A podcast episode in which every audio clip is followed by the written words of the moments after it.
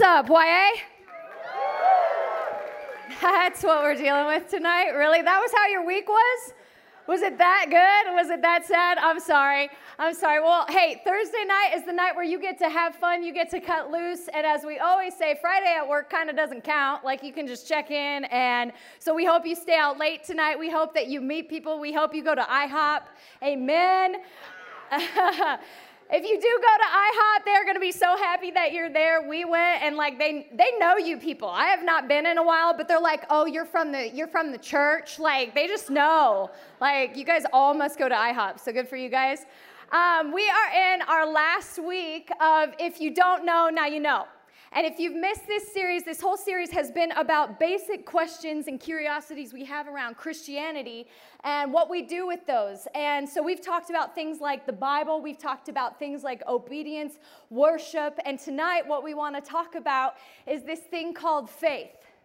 And the reason we want to talk about this is because I think that in our culture, it can kind of be ambiguous as to what faith is. Like, if you're only listening to society, it's difficult to tell what faith is about, right? Because you will see somebody maybe with a bracelet on and it says faith, and you're like, that's cool, but you like don't know what they mean by it, right? Or like people will say that they are spiritual and that spirituality might have to do with Jesus or it might not have to do with Jesus. And they'll say things like, um, well, my faith is personal or I've got a faith of my own or like, you know, like I've got a spiritual kind of a faith. And so you kind of don't know what that means. Or we use adjectives with our faith, like my faith is super strong right now. I've got loads of faith. Or we say my faith isn't super weak right now, right?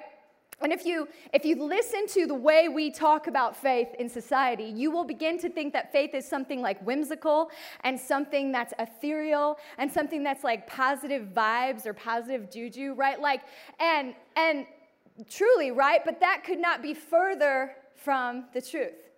Because according to scripture, faith is actually a whole lot more concrete than that. Faith is actually something very sure, very certain. And according to Hebrews 11, we get a definition of what faith is according to the way God sees it. And it says this in Hebrews 11, verse 1 it says, Now faith is being sure of what we hope for and being certain of what we do not see. Faith is being sure of what we hope for. That's an aggressive term. We are sure of what we hope for. We are certain of what we do not see. And so, faith, for, for the, the sake of tonight and for what we're talking about tonight, we're going to define faith this way faith is believing ahead when life tells you to shrink back. Faith is believing ahead when life tells you to shrink back. And so, the question I have for you, young adult, tonight is what are you having faith for tonight? In your world, in your space, what is the thing consuming your mind and your heart that you are believing on tonight? And if you are having a hard time thinking about what you are believing on tonight, then may I challenge you that maybe tonight God wants you to take your faith to another level and to believe in things that you do not yet see in your life? What are you believing for tonight? And I titled tonight, if you're taking notes, Don't Shrink Back. Amen? Let's bow our heads and ask the Holy Spirit to be here. God, we thank you. God, we thank you for every single person in here. I thank you for young adults. I thank you for this generation. And God, I just feel like tonight's going to be a moment. And so I thank you for that ahead of time. And God, we pray that every single person in here would walk out bolstered in their faith. God, that we would not be a people, we are not a people that shrink back, God, but we are a people that press in. We praise you. It's in Jesus' name we pray. And everybody said, Amen. All right, so it's football season. How you guys feeling? okay, you guys were way more, boo. You guys were way more excited about that than like when I brought up the verse about faith. So I don't know what to think about you people, all right? It is football season. Go Broncos. Yeah! Security is coming to get you, friend, if you don't if you don't stop with the Eagles. Um, I'm kidding. We'll pray for you. But honestly, if you want deliverance, um, deliverance from that, we'll have prayer afterwards. Um, No, seriously, it is it is football season. I used to not love football. When I first started dating my husband, I did not know what football was. And so I started dating John. We were like hanging out, right? And and and and he watches football different than I watch football. I love football now, okay? Love football now. But the way that he watches football and the way that I watch watch football are completely different. In fact, I might even I might even take a guess and say that the way that men watch football, I don't I want to tread lightly, but the way that men watch football is different than the way that women watch football. And here's what I mean when John watches football, like he analyzes it, when I watch football, I'm just like there for the ride. Do you know what I mean?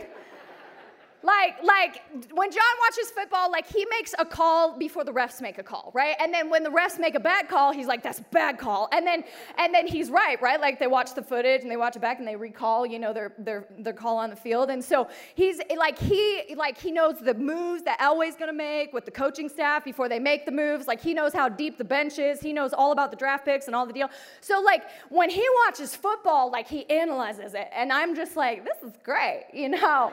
I love football, right? And so, and so in our fantasy football league, how many you, lo- you play fantasy? It's so fun.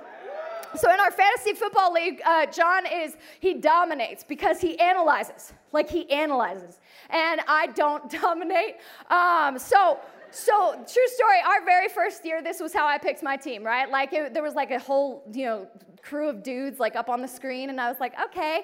And I was like, well, he has a nice smile, I him on my team and his last name's Rivers, which sounds kind of boulderish and kind of, you know, hippie. I like it. Let's go. And, you know, and oh, that guy, well, he's, I love purple, and so let's choose that defense, you know? Like, this is how I choose my, chose my team. Like, he analyzed, and I, like, was just there for the show. And a few years ago on our football team, on the Broncos football team, there was a man named Tim Tebow that was our quarterback, if you guys remember. and and when he was the quarterback, people loved to analyze Tim Tebow. And they would talk about the way that he sat in the pocket, and they would talk about how he was left-handed, and they would talk about the way that he released and how it was super messy, and how he like he had bad play call, right? And there was just like analyze, analyze, analyze, analyze, like criticize, criticize. You know, it's so funny to me because like these are all retired NFL players, and I picture me being like a pastor and doing this to another pastor, and like sitting in a booth and just being like, oh, he's opening up with John 15, rookie move. You know what I mean? Like, like, like like this is what they do. And I'm just like, like I picture myself as a retired pastor being like, oh my gosh, oh my gosh, they're going for the funny story right up top. No, never do that. You know, like I just I just like I don't get it. But but they analyze, analyze, and so they would analyze Tim Tebow like in every move that he made, right?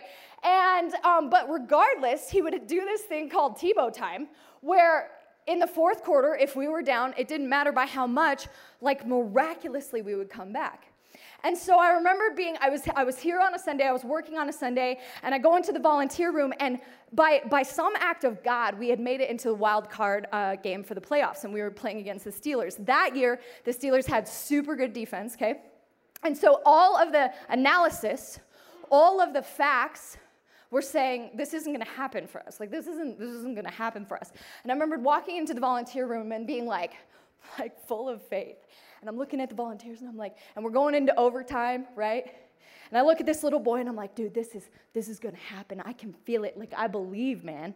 I believe this is this is happening. And this little boy was like, no. Like this is this is, and I'm like, your doubt is not like helping the situation. And you, like, you have to believe, man. You gotta believe. You know, what? I like walk out because I got stuff to do because, you know, I'm a pastor. And so I walk out and I walk back into the volunteer room to see the game. And we had just thrown, like, Tim Tebow had just thrown this amazing pass. I can't remember to who, but it was like um, Demaryius Thomas, maybe. And, and in the end zone, like the end of the game. And I was just like, yeah, you know, and, and I'm, I'm like not prideful. So I was like, what's up, son? Like to that kid.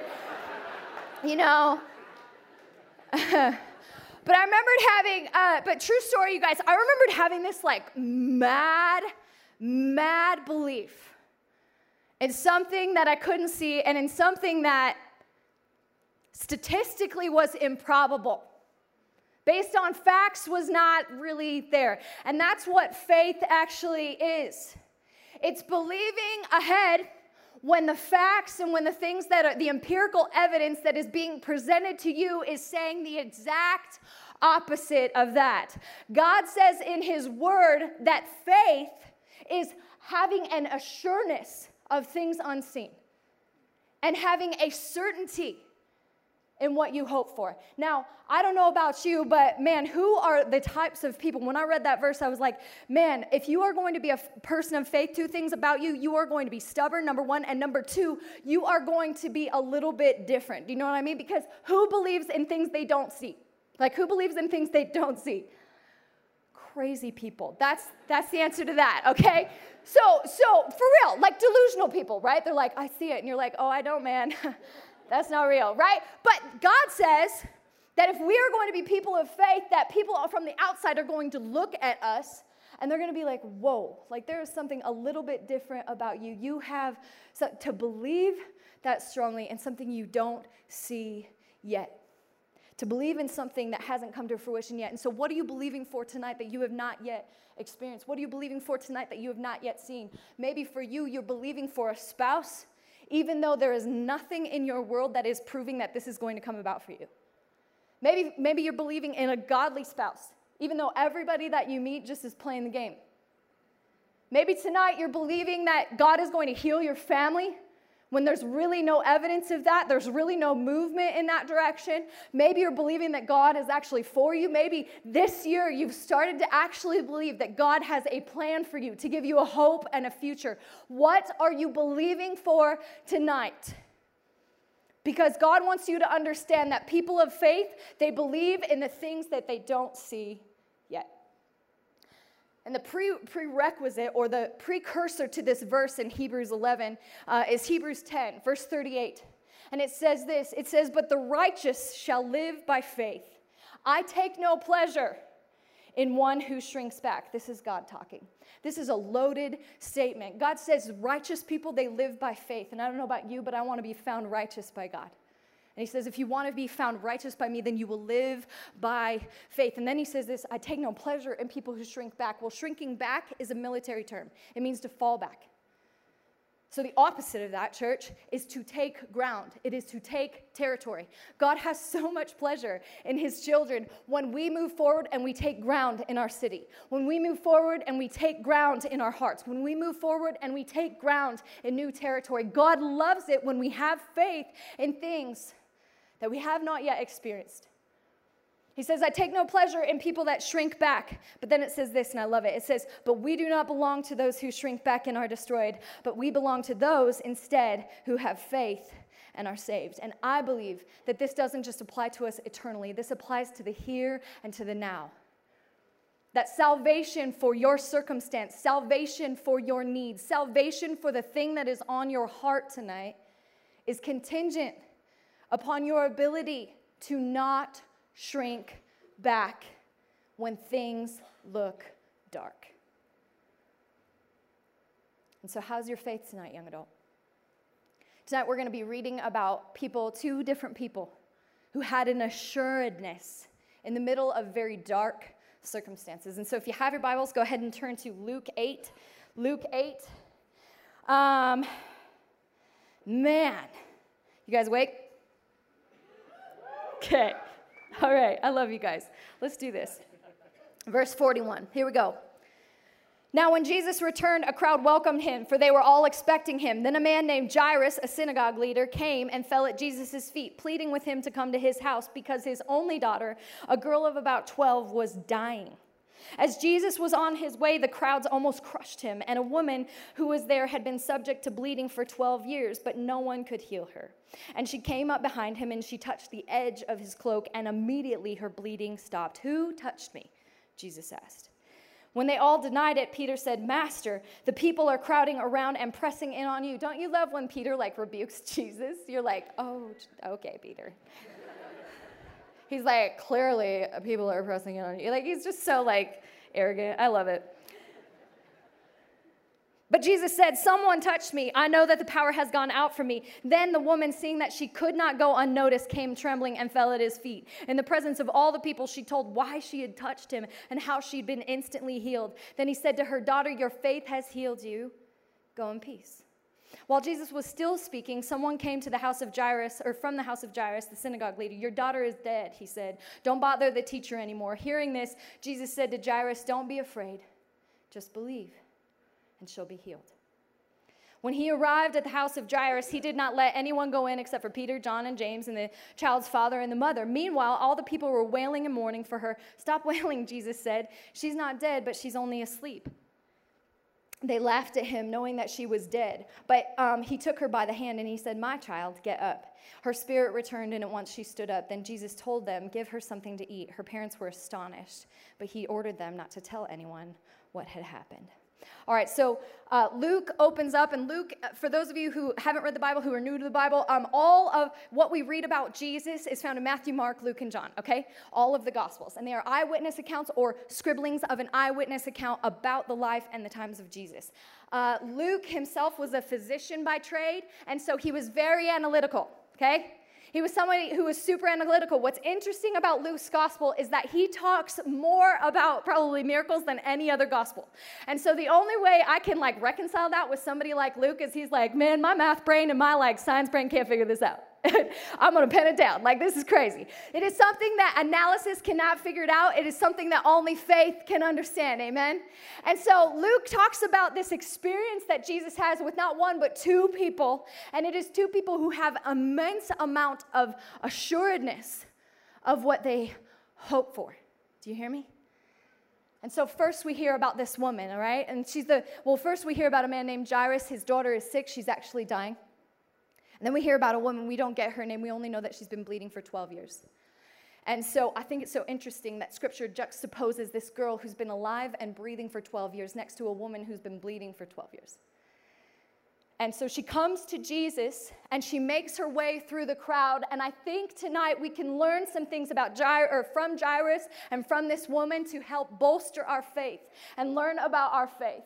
And the first thing that I want you to understand about this woman is her faith and her audacity to approach Jesus in this moment. Because she kind of like beelines, they're all pressing in on Jesus. There's a huge crowd, and she looks at him, and this woman in her state of uncleanliness in first century Judea, you were considered unclean, and so you were quarantined to your home. You couldn't even sit on the same couch as everybody else. You had to sit on like a different couch. You weren't allowed to touch anyone, let alone go into a crowd and like rub elbows because you would make them unclean. You couldn't touch a rabbi because you would make him unclean. And this woman sees a crowd and a pack of people pressing in on Jesus. And instead of shrinking away, church, instead of falling back, instead of maybe disqualifying herself for a miracle, she leans in. And I want you to understand the first thing about faith tonight, and it's this is that faith says this. It says, faith says, Jesus is for me too. Faith says, Jesus is for me too. When this woman goes and she ma- makes her way through the crowd and she like starts crawling like to Jesus, what she's doing in this moment, she's not just having faith that Jesus will hear her, heal her. She's actually having faith that Jesus will hear her. Let me tell you what I mean. How many of you believe that Jesus is capable of healing? Amen. I do too. there's faith in the room about that. How many of you believe, if I were to ask you this question, that Jesus is Jesus actually hears the cry of your heart? Amen. See, I actually think that for a whole bunch of us, it's easier to believe that Jesus is capable of miracles, then Jesus is capable of miracles for me. It's easier to look at a crowd and say Jesus is for those people, and all those people pressing in on Jesus are going to get some miracles today. They're going to get to touch him, they're going to get to experience him, they're going to get to have a moment with him. It is a whole lot harder to believe that Jesus is for me that Jesus is in my corner. And I don't know where you're at tonight, but I'm just gonna be real with you. Sometimes I either act like the older brother in the prodigal son, where I think the only way I deserve something from God is if I earn it. Or I act like the younger son, and I think the only way, um, you know, I've made too many decisions in my life and I've made too many bad choices in my life, so there's no way that God could actually do something or a miracle or have some movement in my life. And so I oscillate, church, between self pity and self righteousness, both which fly in the faith, uh, face of faith. I wonder tonight if there's a whole bunch of people in the room who believe that God is good, that He is moving. You're just not sure if He's for you. And this woman in this moment is so amazing because she realizes that she's been disqualified. She knows, according to Jewish law and Judean law, like she's disqualified. She's not supposed to go near people. She's not supposed to be touching Jesus. She's not supposed, no, but she's not even supposed to be there. And yet she also knows how Jesus treats the disqualified. Because if you read a few chapters before that in Luke 5, Jesus heals a leper, an outcast of a society, an untouchable like her. And Jesus touches this person. And then a few chapters later, he actually heals somebody on the Sabbath with a withered hand. And then a few chapters later, he heals, a few paragraphs later, he heals a paralytic. And so she knows something about him. She knows that he loves being with the disregarded even if they're disregarding themselves. She knows that he loves being with people that are outcasts. She knows that he loves being with people that don't feel like they have enough or that they're good enough or maybe feel like the only way that they can make their way in is if they earn it. She knows he loves those kind of people. And so she says, Jesus is for me too. And she like beelines into the crowd. I mean, the boldness and the faith of this woman, the audacious, the audacity of this woman is so beautiful to me. So the Bible says that she makes her way through the crowd and she reaches out and she touches him. And she does this because she believes that Jesus is for you, for me. And I don't know if you know this, church, but when you met God, before you met God, you were actually disqualified. The Bible says that we were found dead in our trespasses and dead in our sin. And so we were actually disqualified from life. We were actually disqualified from communion with God. We were disqualified from his promises. We were disqualified from, man, his goodness and his graciousness, his peace and his power. We were disqualified from all of it until Jesus showed up on the scene. And suddenly, miracles are available for you too. That's what the gospel is. And so this woman starts to make her way into the crowd. And I wonder tonight if God is looking at a whole bunch of people and he's like, it's for you too my works and my effort, my power and my goodness, it's for you too. It's not just for the kid that has the amazing testimony about how he got off drugs and now his life is amazing. It's not just about the rich. It's not just for the rich. It's not for the people that have it all together. It is for you too. And in Hebrews 4, um, God talks about why it's for you too. Because he says, you know what? The way that I view my people is different than any other religious figure in history. The Bible says that we now have a high priest and that he is, he is unlike any other religious leader in that he is able to have affection and empathy for everything that you and I go through. The Bible says that there's not a single weakness that he doesn't know because he became a human. There's not a single um, setback that he hasn't felt himself. And so when we approach Jesus, this is the kind of person that we approach. We approach somebody that's like, I get you. I get you. And he says, therefore, you can boldly approach the throne of grace and you may receive mercy in your time of need. And it's so awesome because this woman knows it and she goes, See, faith says, church, Jesus is for me too. Faith says, me too. He's for me too. He's not just for the cool people, he's for me too.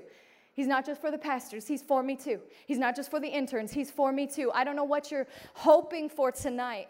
But God wants you to know that He is irrevocably in your corner and that He will work on your behalf if you would just believe that He would work. The second thing that we can learn from this woman is that she not only says, she not only says he's for me too, but she says this. She says, You can do it, God. You will. I know you will. Faith says, You will. See, it's so amazing because uh, this woman makes her way through the crowd, and in this moment, she's believing that she's going to be received by Jesus. She's believing that he's not going to reject her, okay? He's not going to turn her away. But more than that, she's also believing in his character that he is good for what he said he can do that he's actually that he's actually a god man he's actually a performer of miracles and that everything that he has said that he will do he will actually do it's important for your faith, young adult, that you know that he is not just a man, um, that your faith is more about the promisor and less about the promises. And here's what I mean it is more about the character of the man that is doing the promising than it is about the thing that he promised.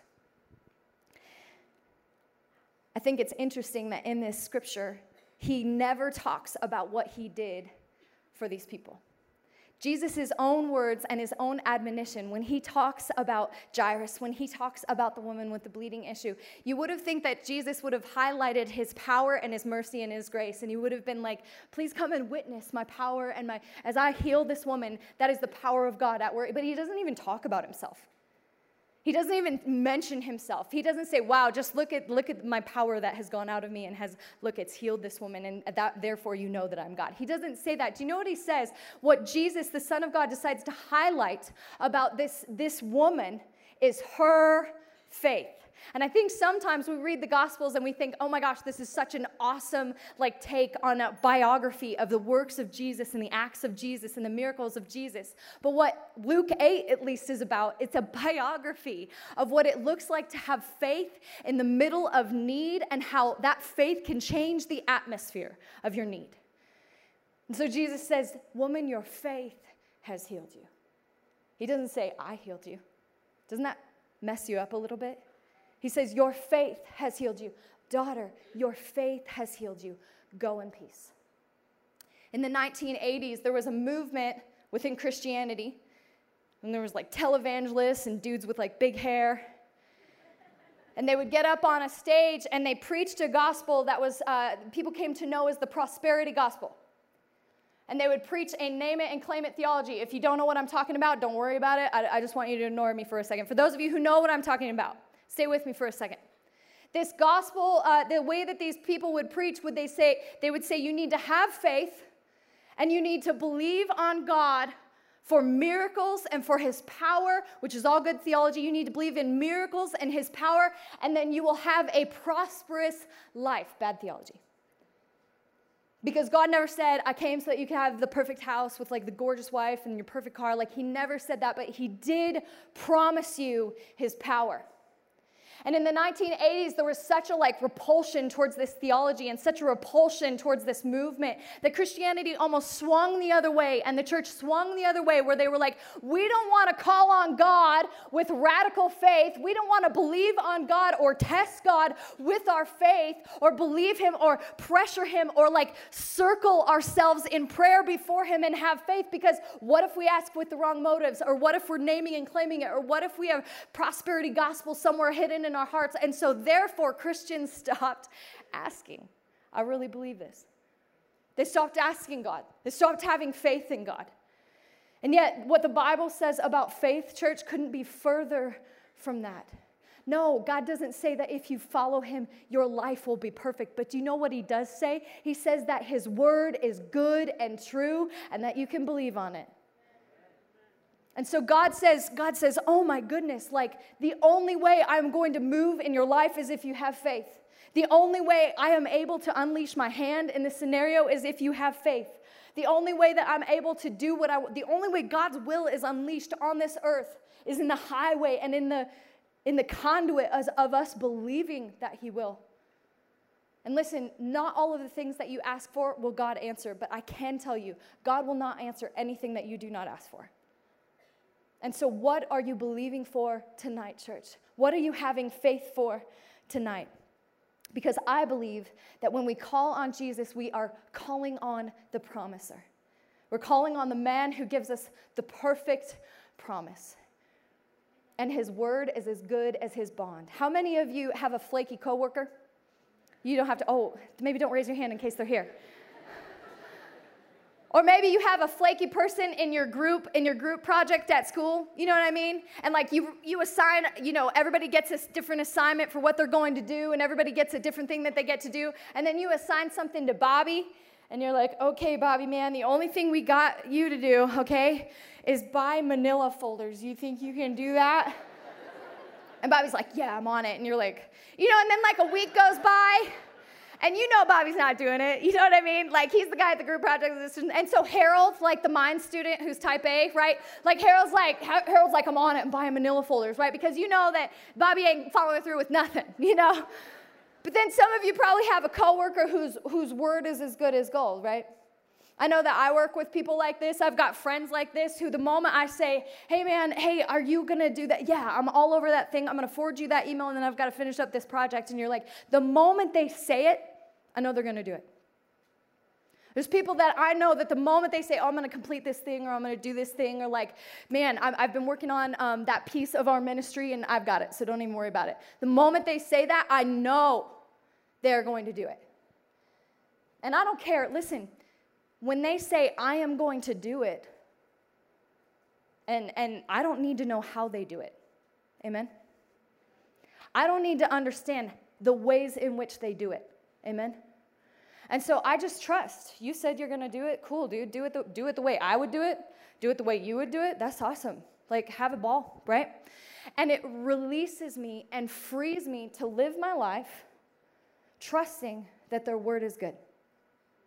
Now, I wonder tonight if you would be, would be able to trust in the promiser more than the promise. If you would lean into the promiser and what he says he is going to do in your life tonight, that you would be able to lean into that and then you would be freed up from worrying about how or when the promiser is going to do it. That you would be freed up from worrying about. I think some of you tonight, you doubt the promiser, not because he's not good on his promise, but because the promise hasn't come about the way you thought. The promise hasn't come about the way you wanted or the way you predicted or the way you thought it should have panned out. That wife didn't walk into your life at the moment that you thought she should. It was four years ago. What happened? We're not sure. You are the worst, right? And God's like, I have a, I'm a, I am good on my word. It's just not the way you think, man. Or maybe you're like, oh my gosh, I thought I was gonna get promoted and I thought I was gonna be through this. I thought it was gonna be this way. I thought it was gonna be that way, God. And he's like, What if I'm about to do something that's even crazier than you thought? What if I'm about to do something that's even more amazing than what you imagined?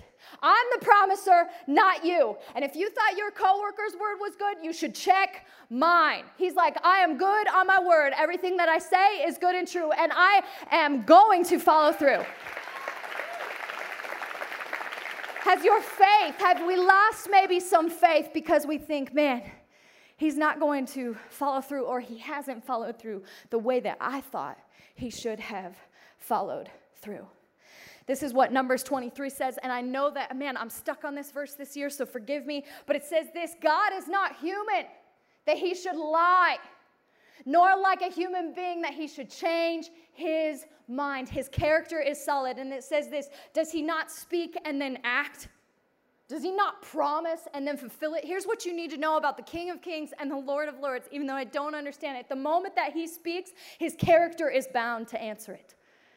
The moment that he makes a promise, his character is bound to fulfill it. He will not not fulfill it. If he has said something to you through his word, if he has made a promise to you in your heart that is lined up with his word, listen to me.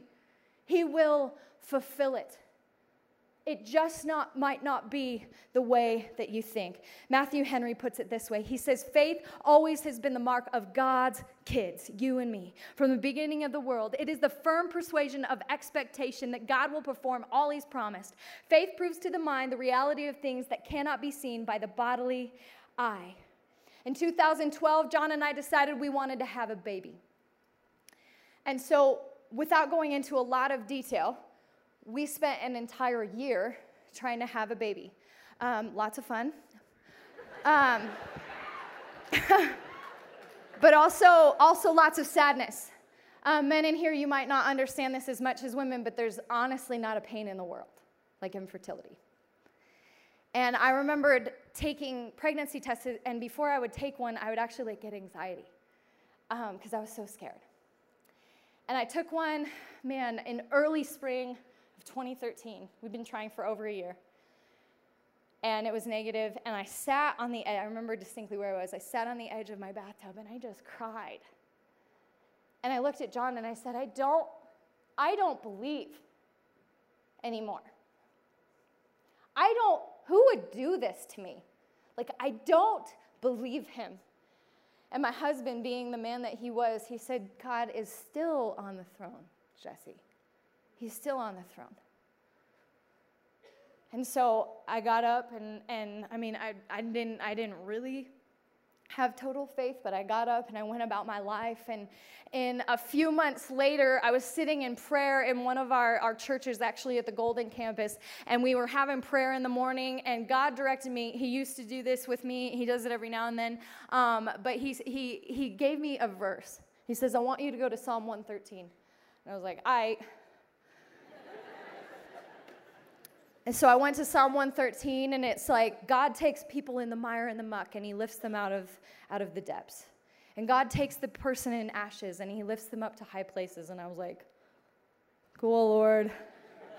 like, for real, that was my posture towards Him. I was like, thanks.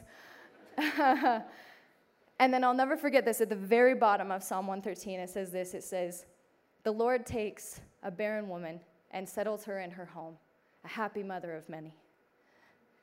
And I, I just lost it. And I knew. And he said, My word is for you. That's my promise to you. And it might not be the way that you think, but my word is good. And if I said I will, then I will. When that woman, when she darted through the crowd, there's another translation of this same of this same story um, in a different gospel, and it says that she made her way through the crowd, and as she went, her thought was, she said, her thought life was, if I but touch him, he will heal me. And I don't know where you're at tonight, young adult, but you need to understand that His word is good. And if He said He will, then He will. It might not be in the time that you wanted, but He will. And it's time that you started to rise up and say, God, I don't know what you're doing. It might not be the timing that I thought, but you will. It might not be the way that I thought you were going to, but you will. You will, God. That's what faith says. You will. You will. You will. And now I have a four year old crazy daughter. Thank you, Jesus.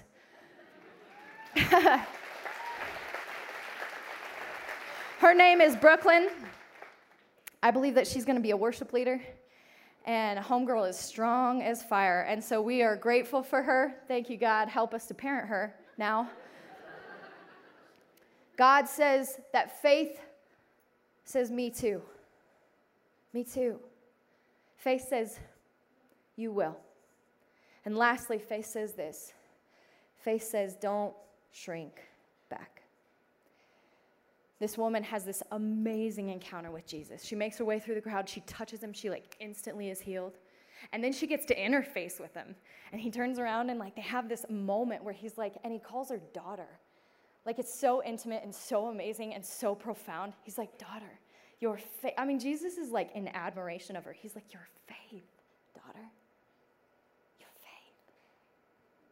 Healed you. And he's like, Go in peace, kid. Good job. Lest we forget, though, there's another character in this story, and his name is Jairus. And I don't know why, but I relate more with Jairus church than I do with the woman with bleeding. I think for a lot of different reasons. But it says this um, when we read about him, it says, Then a man named Jairus, a leader of the synagogue, came and fell at Jesus' feet, pleading with him to come home with him. His only daughter, who was about 12 years old, was dying. Jairus comes to Jesus first, okay? He's first on the scene. He is first there. And he's like, Jesus, listen, this is my only hope. You are my only hope. I have no other hope besides you. This is my only kid. you have to help me. It is not, listen, he says she's dying. She's not sick. She's dying. Stage four cancer, dying. She's on her death. It's like she, her breaths are shallow. You have to get here right now. This is my kid. You got to come right now. And Jesus, Jesus speaks to him, church, and he says, Let's go promises. Let's go, Jairus. And so they go. And I picture Jairus being like, I kind of want to run, but you're a teacher of the law, so I'll kind of walk, right? And he's like, come on, you know, like, at some point, though, he's like, come on, come on. And he turns back, and Jesus is like 20 yards back, surrounded by a crowd and with somebody else. Ah, I relate with this so deeply. And this might not be the most Christian thing to say, but I believe in this moment, Jairus has a moment where he, I can almost see fear and panic enter his eyes as the crowds kind of push him back and he watches somebody else get his miracle.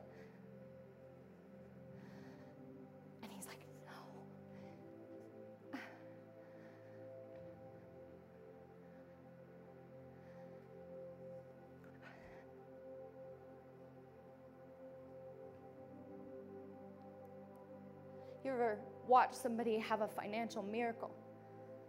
And you're like, oh, what about my need? God. You watch somebody have a miracle of peace in their life or promotion in their life, and you're like, oh my gosh, what about your promise to me? And I just picture like panic kind of overtaking him. And he takes a few steps back as everybody else crowds in. And then his servant rolls up and he's like, Jairus, man, Jairus, I'm so sorry. He says, She's dead, man. The promise is dead. No, there's no more promises. There no more. And then he says this He says, Stop bothering the teacher. And what he's saying in this moment is he's saying, Don't just, it's all over, man. Pack your bags. Like, go home. The promise is dead on your couch. Like, you just need, don't bother him. What he's saying in this moment, even though he's not, he's not saying it this way, he's saying, shrink back, Jairus. Fall back, man. Fall back, dude. It's all over. The war's over. Just fall back. And Jesus hears him and he turns around and he says, You, come here He says this to Jairus Don't be afraid, just believe, and she will be healed. See, because in this moment, Jairus' faith, his faith, his like audacity of like, Jesus is with me. I believe that Jesus is with me. He's going. He's we're on the way. We got a miracle. Here it comes. Everybody there, you know, like he's like so. It, it was like from that moment, his faith is replaced with fear. And faith says, Me too. Faith says, God is for me too. You know what fear says? Not you. Not you. God's not, are you kidding? God's for that girl. He's not for you. And Jairus has a moment where he's like, Oh my gosh, maybe he's not. And Jesus looks at him and he says, Do not be afraid. Don't you dare be afraid. You know what he's saying in this moment? He's saying, Jairus, don't you dare shrink back. In your darkest of moments, don't you dare take a step back. In your darkest of nights, don't you dare take one moment back. In your darkest moments, don't you dare take a step back. I am still for you. And he's like, I need you to believe. And listen, it is hard in your dark moments, but you got to start small. It is hard in those moments of weakness, but so you got to start small and you got to start small and you got to wake up in the morning and say, You're for me too. You're for me too. You're for me too. And you let that build that he's for you too, that theologically that's completely accurate, that he's for you too, and then you let that build into he will he will. It might not have been the way that I thought, but He will. It might not have been the way that I saw, but He will. He says, Jairus, don't shrink back. Just believe, and she'll be healed. He says, by your belief, by your faith, she'll be healed. I wonder if God, you're waiting on God tonight and He's waiting on you. You're waiting on God tonight, and He's like, Are you going to believe me? I'm waiting on you. He says, Jairus, let's go. They get to the house, and He's like, All right. And He stands over the girl, and everybody's like laughing at him because He's like, It's going to be all right. And they're like, Yeah, you know, like they don't believe Him. They're all laughing, they're all like mocking. He says, Little girl. And then He says this He says, My child. You know that promise you have on your heart? That's not your promise. That's his promise he gave to you. That kid on the couch, Jairus' kid, that's not Jairus' kid. That's Jesus' kid, he gave to Jairus. He says, My child, stand up. And she does. See, Jairus, this is what's crazy, church. Jairus came to Jesus in his need. And he was asking for a miracle, and he thought that miracle was going to be a healing. But what Jairus actually received, church, wasn't a healing. it was a resurrection. And I wonder tonight if God's like, I didn't do it the way that you thought because I'm actually going to resurrect something dead in your life. I didn't do it the way that you thought because I actually am going to do something completely new in your life. And so, if everybody could stand tonight, I just want to read this verse over us. It says this in Hebrews chapter 10, verse 39. But we do not belong to those, church, who shrink back and are destroyed, but to those who have faith and are saved. I think tonight God is like, go again, believe again, go again, believe again. And so, with every head bowed and every eye closed, I just have one question. If you are in here tonight and you have something that you believe that God has promised you, that God has given you by His word, and you're like, man, I've been expecting it one way, but now, you know what? I just surrender to the promiser. And I'm gonna look to you, God, and I'm gonna say that your word is true. If you're in here tonight and you just wanna say, God, man, I know that you will, and you want to uh, show your faith tonight, will you just raise your hand nice and high? God, I know that you will. God, I know that you will. Even if I don't, man, even if I don't see how, I know that you will. You can put your hand down. I see you. Amen. And if you're in here tonight and you don't know Jesus as your Lord and Savior, I met Jesus when I was 18 years old, best decision I ever made. He is our Redeemer, our Savior. He is also our life. And so not only do you get eternity forever, but you get the Holy Spirit in the here and now, which empowers you to live a life you could only dream of, I promise you. And if you're like, your, your heart's been beating and like you've kind of been zoning out because all you know is that you want the Jesus that turns around and says, Daughter, your faith, son, your faith if you would like to know that Jesus for the very first time tonight, would you just raise your hand nice and high? Nice and high in here. Amen. I see you. Amen. Amen. Amen. God, we thank you for tonight. God, we thank you that you are for us. God, we thank you that our faith takes us into new places. God, I pray that tonight that people would lean on you, believe on you. I pray that people got that got saved tonight, that you would invade their space tonight. And God, I pray that we would not be waiting on you, God. That it that you would be waiting on us and that we would respond to you tonight in faith. We praise you, Jesus. It's in your name that we praise and worship. Amen.